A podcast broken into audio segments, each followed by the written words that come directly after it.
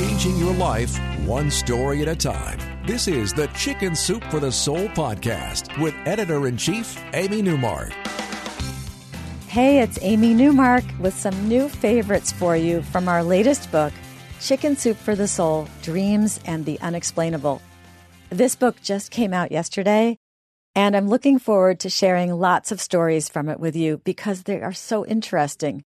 We have stories about people whose dreams revealed to them their medical diagnoses, or predicted an accident so they could avoid it, or showed them their future soulmate, or helped them find something that had been lost for years.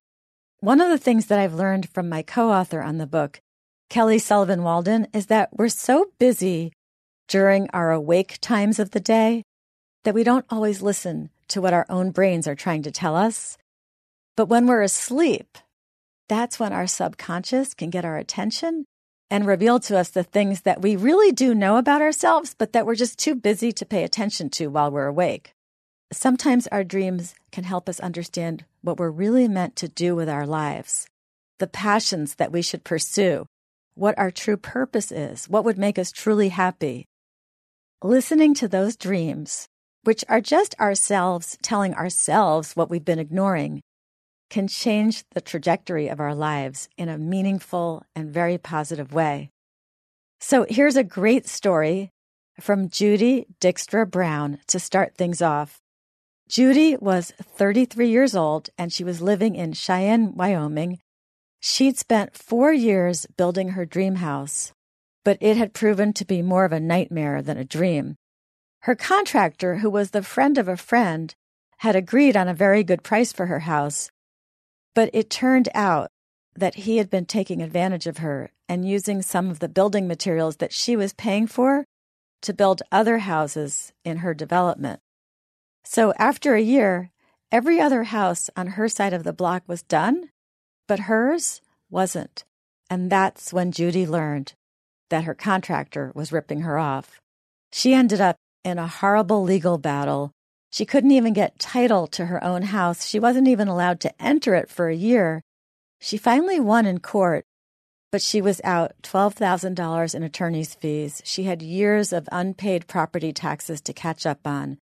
And that contractor even vandalized the house before he gave it to her. So finally, two years after that, she had made the house perfect. She had put the whole awful thing behind her.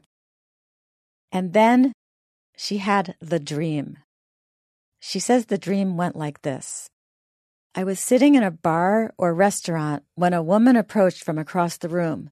She threw a drink in my face, hit me on the top of the head with the glass, and shouted, Just wake up.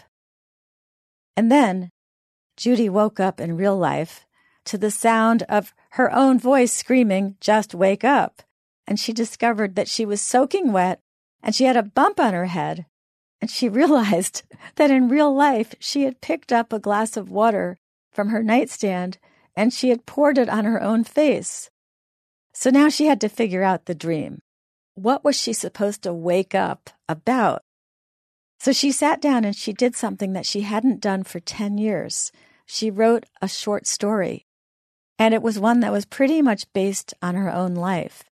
And when she finished it, she understood what her dream was trying to tell her.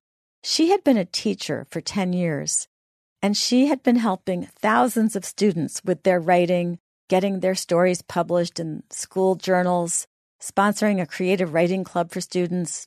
But she hadn't written one thing herself in those 10 years.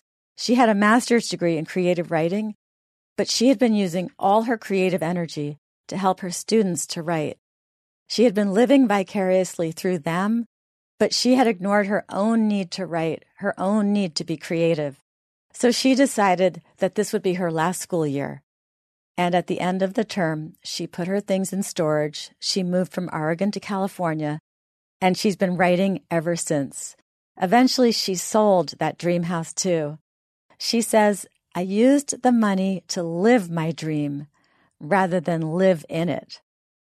Judy tried screenwriting. She got involved in TV production. She became a recognized poet and got published in literary journals. And eventually she moved from California to Mexico, where she lives today, and she continues to write and get published, and she's really, really happy. She says that now, when her dreams speak to her, she listens to their advice. And that's why we put a great quote from the Talmud at the beginning of Judy's story about the value of paying attention to your dreams. And here it is A dream which is not interpreted is like a letter which is not read. So, Judy used a dream to completely change her life. And so did another writer, Lisa Garr, who wrote a story for our book called The Aware Train. In 1999, Lisa created The Aware Show, which is a radio show that features experts in the fields of mind, body, spirit, and science. She also hosts shows on Hay House Radio, KPFK, WBAI, Gaia TV, and Coast to Coast AM. She reaches millions of people around the world each month. But that wasn't how it started for her. I talked to Lisa about her story recently, and she told me how this all started with a dream. So I was at a crossroads in my life. I was trying to create my next career move. I was living in Los Angeles, working in freelance television production, which tends to be pretty intense. But I knew that there was something that was missing in my life. There was a sense of purpose that was missing. So I found my way to taking these intuition classes that really helped you develop intuition, visualization practices, meditation, in order to explore what I thought was missing. And then during this time, I started to have a reoccurring dream. Lisa described this dream, which was fascinating. My dream was of a silver streamlined train with rounded corners. It was very specific, and it seemed to be traveling very slowly, and it was really long, so I couldn't see the end. It, it had a very strong sense that it was coming from somewhere eternal and going somewhere eternal, kind of like a spirit train. And then I would jump on this train, and inside were audio control boards and television monitors, and it looked like a television control room. And it was a very kind of high tech environment inside.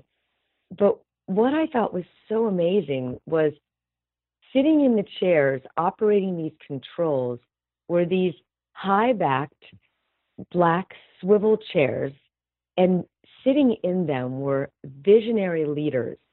And these visionary leaders seemed to be controlling the, the audio boards and the television monitors and everything. But the essence of these visionary leaders and scientists was absolute joy. It was kid like joy. And they were swiveling around in the chairs, laughing and giggling and having a great time while they were controlling the world. It was amazing. But it was such a beautiful essence of the dream, and it didn't seem like work at all. And then I stepped off the train, and I always remember on the side of the train seeing the word aware. So Lisa had this dream over and over, and it was consistent. One morning, she woke up from this dream and she realized she had to act on it.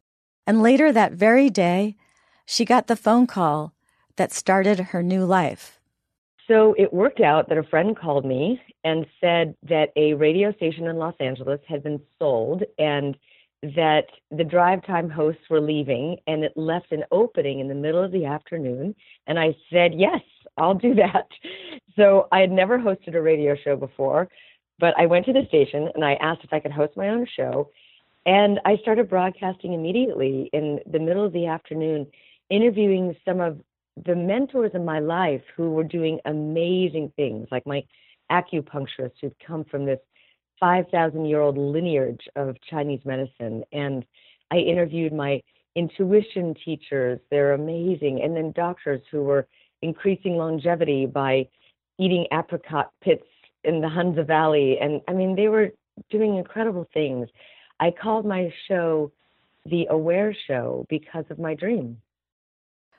And that's how it all started for Lisa, who now has multiple shows and millions of listeners.